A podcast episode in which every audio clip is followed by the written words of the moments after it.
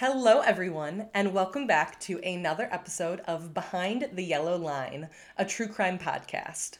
I'm going to be your host, LJ, and today we will be discussing the abduction of Jayme Closs. Before we get into today's episode of the podcast, I have to give a shout out to my good friend Joshua Miles. Joshua Miles has a website called requestacase.com. And if you've never heard of it, it's everything a creator could imagine for the true crime genre, that is, because it is a wonderful website where you, yes, you, can go to and put in the next case that I might cover.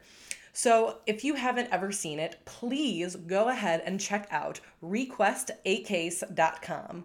Again, that is requestacase.com backslash yellow so that you can request a case for me to cover. Who knows? It might just be the next episode of the podcast. But enough about that. Let's get into today's episode.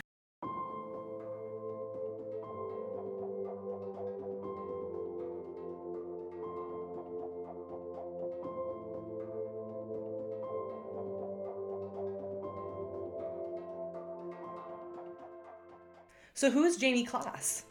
Well, Jayme is, you know, your average 13 year old girl. She was born July 13th, 2005, and she lived in Barron, Wisconsin. Everything was pretty normal in her life up until October 15th, 2018.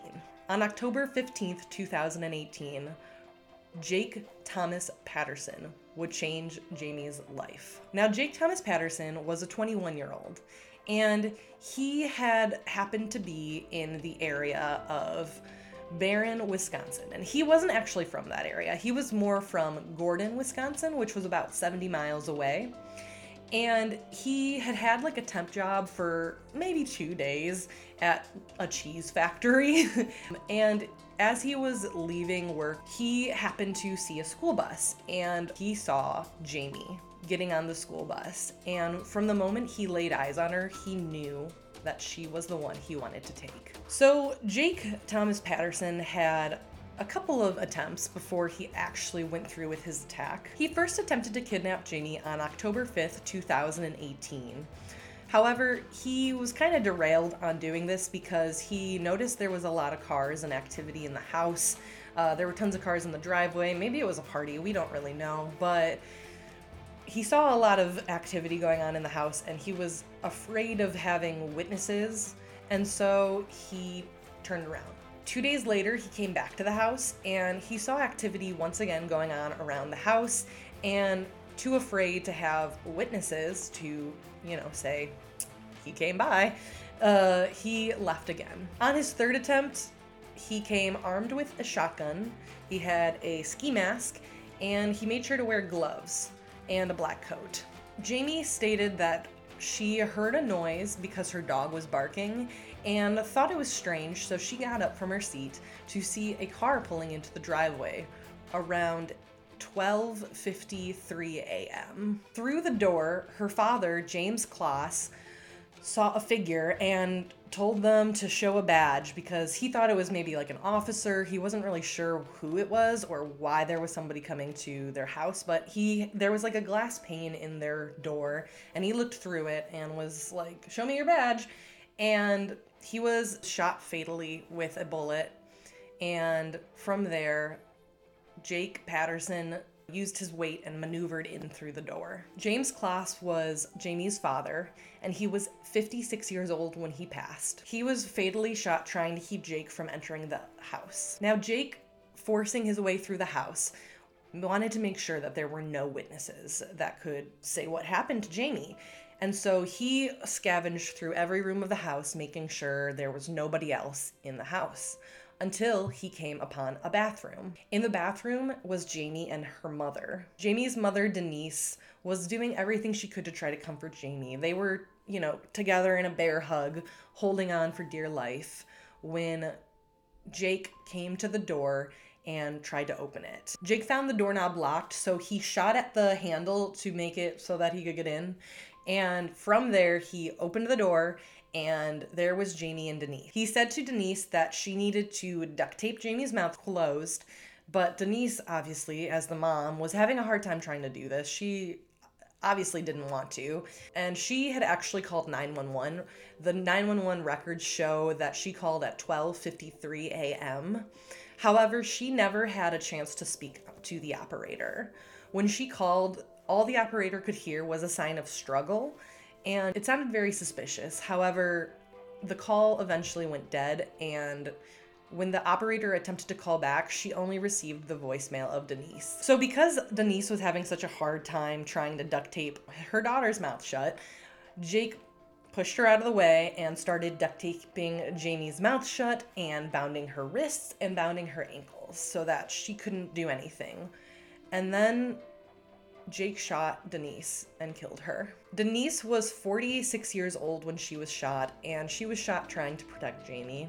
From there, Jake decided he he came for what he he wanted. You know, he wanted to abduct Jayme. So he dragged Jayme out of the house, placed her in his trunk, and they drove off. Now, the scene of the crime was obviously pretty upsetting. There was the parents, both of them dead, and no sign of Jayme. And the police actually made it to the scene about four minutes after the call was placed to 911. So there wasn't a whole lot of time in between him leaving and the police showing up. Jayme stated that, you know, un- unbeknownst to her, she couldn't really see anything, but she heard the sound of sirens and the sound of two police cars drive past their car moments after they had gotten into the vehicle. Jake said that he pulled over about 20 seconds down the street from their house and just kind of like pretended to be a vacant car. He had turned off the dome light in his car. He had like disabled it so that when he opened the door that people couldn't see him. And he had also switched off his license plates with different ones that he had stolen so that his car couldn't be traced back to him. Unfortunately, because the deputies were in such a hurry to get to the scene of the crime, they drove right past him. When the neighbors were asked if they had heard anything, they said that they had heard two sounds of gunshots, but because the area was very famous for hunting, they didn't think anything of it. Once they got back to Jake's place, Jake forced Jayme to change into a pair of pajamas that weren't hers and he took all of her clothes and any belongings that she had on her and he did everything he could to destroy that so that there was no evidence that she was there. From there, Jake forced Jayme to hide underneath his mattress and barricaded her in underneath the mattress so that she couldn't escape. He also sealed off every exit from the house so that there was no way for her to leave prior to him going to bed that night. So let's talk about the police's end of things because they had a lengthy search ahead of them. On October 23rd, 2018, tons of search volunteers came to search the areas in and around Jayme's house. Three days later, on October 26th,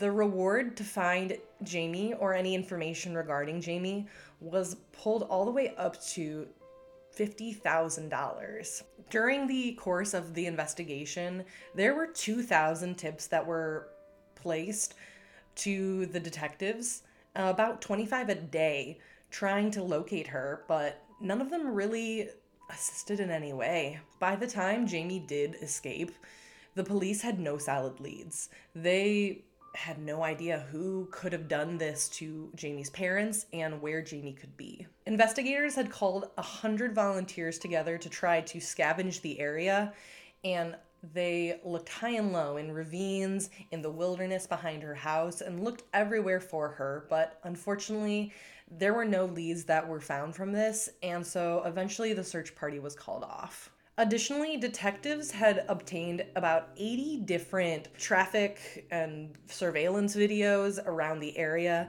uh, from local businesses all the way to other locations that could have possibly been within the crime scene.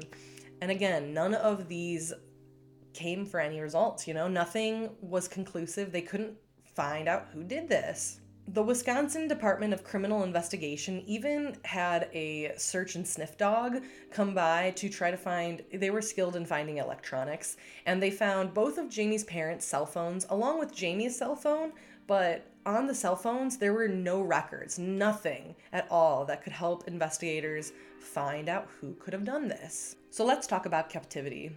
Jayme was held by Jake for 88 days.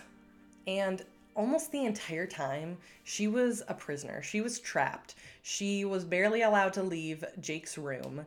She would be barricaded by Jake underneath his bed with like tote bags and laundry baskets, and he would put like weights in them to like keep it heavy so that she couldn't like push her way out of it. And he would stack it all around the bed so that she was barricaded underneath the bed. And he would tell her if she tried to move, he would know, and there would be repercussions if she would do anything like that. One time during a time that he had left and had barricaded her under all of them, she had accidentally shifted one of the totes. And because of this, Jake said, if you ever do this again, there will be consequences. Another time, Jake was just mad at her, and he took this object, um, like the end of an object that's used to clean blinds, and he hit her really hard in the back with it. So Jake would also force Jayme under his bed anytime that he had family members come over. He would also turn music up really loud in other rooms so that Jayme wouldn't be able to catch on and hear any sort of conversations that he had. Uh, I'm assuming he probably never discussed this, otherwise, probably somebody would have had some sort of tip, but just to be on the safe side, he didn't want to make he wanted to make sure that she couldn't hear anything, and he would turn the music up really loud and once again barricade her under the bed. Jake said that he had many sexual fantasies about Jayme. However, because of the guilt for killing her parents, he could never act on any of them. But he would force Jayme to sleep in the same bed, and during their time together, he you know, never left her leave the house, pretty much only would allow her to come out onto the front lawn and only if he had surveyed the area, making sure there was no one around, as well as she mostly had to stay inside. She didn't have any freedom. She was completely held captive. Jake did never put any locks on the doors. He thought that Jayme was his prisoner and he thought that there was no way she would ever escape. So he didn't add any extra like layer of security to any doors or any sort of thing like that. No windows had extra locks, nothing. He he never really, you know, thought that she would ever escape. So he didn't go through any extra precautions in that aspect. So during his attack, he had a plan, and this is just to show how calculated he really was. He took a number of steps to make sure his identity could not be found and to make it such a hard wild goose chase for the cops. Not only did he steal license plates from other cars, to kind of conceal his identity of his car. You know, it wouldn't be traced back to him if they ran the plates because it's not his car. Um, it's not his plate, it is his car. he used that so that he would avoid being spotted. He also, like I said, had turned off the dome light in his vehicle to make sure that if he opened the door or opened the trunk or any sort of thing, no lights would really show. So that was kind of like a way to stay hidden in complete darkness, but like hidden in plain sight. He also, uh, the shotgun that he used to murder both of her parents, he had wiped down the gun and had been wearing gloves to ensure that there were no fingerprints whatsoever on the gun. And he shaved his head uh, and all of the hair on his body to ensure that no DNA evidence would be left at the scene. Because of these extensive measures that he took to kind of conceal his identity from the public and from the police officers, the Barron County District Attorney Office said that he was a flight risk and he was a danger to society. Additionally, it came to be that he had no ties to Barron County. So, Barron County was where she was taken from. He found her because she was happening to get on the school bus other than he worked at like a cheese factory, like I said, for two days, he was like a temp that had been hired by a temp agency, and he never showed up for his third day of work. His only tie to being in Barron County was literally to kidnap Jayme. Also, later on in the investigation, it was found that there were no social media ties to Jayme, and that Jake probably most likely didn't even know Jayme's name until after the abduction. So let's talk about Jayme's escape. Jayme was able to escape on January 10th, 2019. Jake Patterson told Jayme that he was going to go out, and as usual, per their routine, he barricaded her under the bed with totes and laundry baskets and weights in the laundry baskets and was like, if you move any of these, there's going to be consequences. This time, Jayme, suspecting he would be out for a little bit longer than normal, decided to push out all of these totes and laundry baskets, you know, with all her force, got out from underneath the bed and booked it out of there. She was wearing leggings and like a sweatshirt um, and she stole a pair of his shoes because she didn't have any and she ran. She ran for her life. Keep in mind this is wisconsin in january so it was frigid cold out there. So jamie escaped the house and as she was running trying to find someone and as she was running and trying to find anyone she bumped into a woman who was out walking her dog Jeanne Nutter found Jayme and immediately recognized her because there had been coverage all over the place about this missing girl. And so Jeanne took Jayme to one of their neighbors' houses, and the neighbors allowed Jayme to call 911. So when the police were called, Jayme told them that Jake Patterson had murdered her parents and had kept her a prisoner at Jake's house. Police arrived very shortly after this call was placed to 911 and they arrived to the house around 4:43 p.m. From there, they removed Jayme from the premises for her own safety and they took her into police custody and later took her to a hospital just to make sure she was okay to check her out. Like I said, she had been outside in pretty cold weather, so they just wanted to make sure she was okay and in every regard. When Jake arrived back home, he noticed that all of the bins had been pushed out and he noticed Jayme was missing. So he hopped back into his car and he patrolled the area trying to find Jayme. He had noticed footprints in the snow and thought maybe he would be able to find her, but turns out she was nowhere to be found, so he drove back to his house. Upon his return home at around 4:54 p.m., there they were, the officers, and they were ready to arrest him. When the deputy stopped him, Jake got right out of the vehicles and just said, I did it. He knew at this point he was caught. So let's talk about Jake's confession. So Jake confessed to police that he had not only killed both of Jayme's parents, but he had also kidnapped Jayme. In the state of Wisconsin, he had no prior criminal record. When Jake was taken into police custody, he was charged with two counts of first degree intentional homicide, one count of kidnapping, and one count of armed burglary. Due to all of these charges, his bail was set at $5 million cash. He had pled guilty to the first two counts, and due to this, the judge had agreed to dismiss the armed robbery charge. Additionally, the Douglas County police officers did not press charges against Patterson related to the days in captivity for Jayme, as they figured that due to these other charges, there was already enough to give him a life sentence. And so they didn't feel like putting Jayme through all of that emotional, you know, sort of stuff going through in the trial. Later, Jake had confessed that he had committed these crimes mostly on impulse. He had also added that his intention was always to plead guilty in order to spare Jayme and her family all of the heartbreak and having to go through trial. On May 24th, 2019, Jake Patterson was sentenced to two consecutive life sentences without the possibility of parole.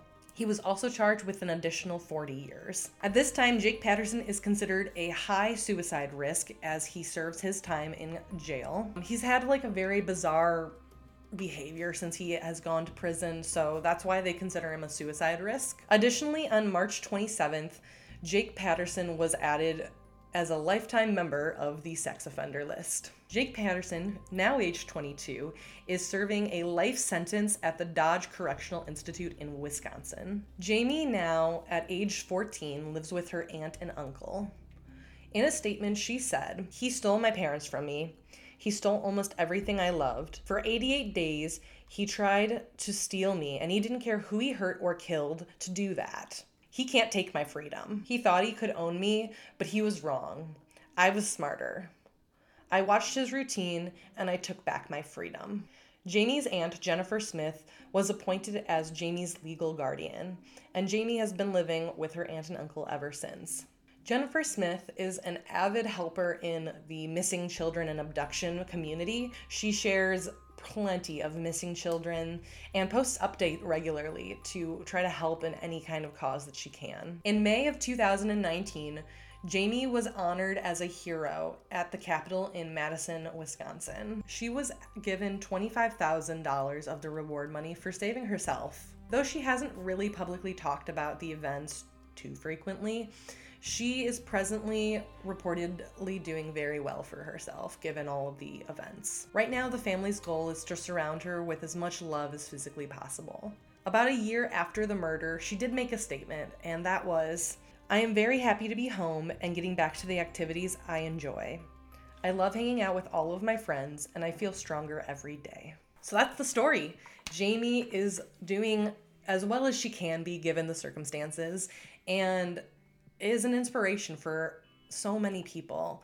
I think her story is an amazing story of, you know, tragedy, loss, abduction, and heroic strength at the end because I don't know too many people that would have the courage to escape from their abductor. She is very, very lucky to be safe and with a family that loves her, and I am just so happy to hear that this had a happy ending at the end of the day.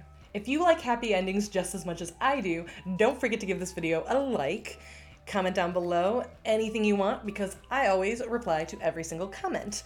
And don't forget to hit subscribe if you haven't already. And also, if you want, you can hit that bell notification so that you always get notified anytime I post another video. I would absolutely, positively love it if you would go over to requestacase.com slash yellow and request a case because you never know, it might just be the next episode of the podcast. And with all of that, I will see you guys the next time we go behind the yellow line.